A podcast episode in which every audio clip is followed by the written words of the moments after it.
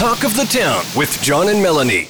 Time to check in again with the healthy Italian, uh, Fina Scroppa. Why do we call her the healthy Italian? Well, she is Italian and she's rather healthy, and she's also the author of the Healthy Italian Cookbook and uh, website and uh, uh, seminar series. Uh, she's a busy lady, but we always take time to have a chance to chat with her. And Fina, lots to talk about, in, in not in terms of the tastes of recipes, but as much as the the cost of recipes these days. Oh yes, yes. I think that's what's everybody on everybody's mind when they're just about to embark on a trip to the, the grocery store. You know, high inflation, transportation costs are increasing with unstable gas prices, increasing labor costs. We're definitely seeing, you know, a lot of increases um, for from you know when we look at our favorite foods. Food prices at grocery stores have increased enormously, and they're expected to increase, unfortunately, you know, up to another seven percent this year. So we can all come up with ideas and tips to try and save at the at the cash. yeah, you know what? I, I remember growing up. You know, I, I grew up in, in in Scarborough, and our family didn't have a ton of money. And I remember there was there were some lean times, and and a lot of it was just being able to stretch what you got. Definitely, yeah, definitely. Stretching is one one strategy, right? Using less of what you like. Uh, you know, for example, in meats, um, favorite maybe vegetables that are a little bit higher priced these days.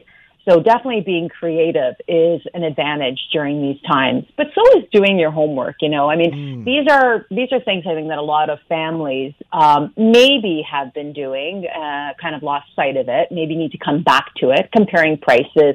You know, that Flipp app where I'm like looking at some discounts and looking at some flyers from time to time is a great thing to have. Uh, flyers and clipping coupons. I think we're back to couponing for a lot of people, right? It's it's kind of like yes, you know, finally I've got I've got some relief here.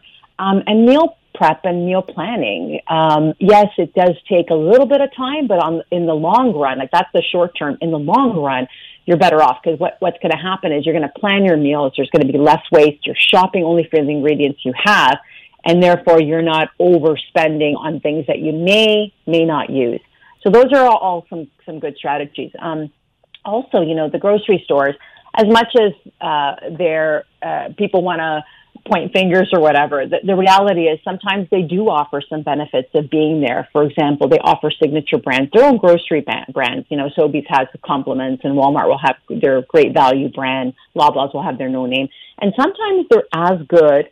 Sometimes even better than the regular brand that we've come to know. Um, so having a try of that if you haven't already is not a bad option.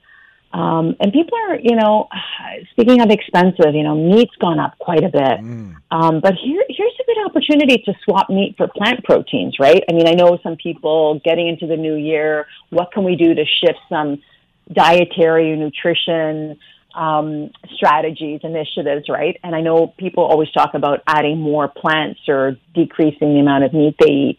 And so here's a good opportunity. But if you still like your meat, which, you know, I do and a lot of us do, maybe it's looking at um, different ways of using it, using it less, maybe in stews as opposed to like a whole piece, um, having it portioned out, you know, in stir fries, that kind of thing, or even using different, sometimes even leaner pieces of meat which you know require maybe a little bit of a different prep, a different way of using it. Maybe recipes call for marinating or for stewing a little bit mm. longer, but those leaner pieces are healthier for you and sometimes cheaper. So it's not a it's not a great uh, it's not a bad thing to optimize on something like that. What's your thoughts um, on using the freezer?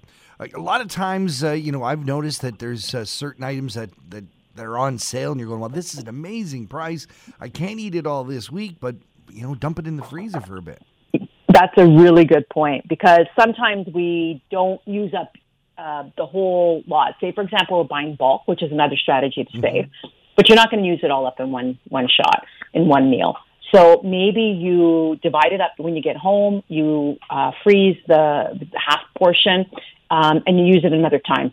Another great way to use the freezer is especially when foods are foods are out of season. So, for example, your favorite fruits, your berries, um, you know, when they're frozen, when you buy them frozen, they're actually flash frozen. So that means they're picked usually in season. They taste better. They're they're known to be as nutritious as fresh. And so, and then you're also saving because oftentimes they're cheaper than the fresh produce and they last longer, right? So the freezer is a great way. Try and make some room in it if you can during this time because it's a great way to do it. Um, you know, another strategy is sometimes you're walking through uh, the produce section. At the end of that produce section, whether it's the beginning or the end, you'll look at some. You'll find some carts that have what I call overripe.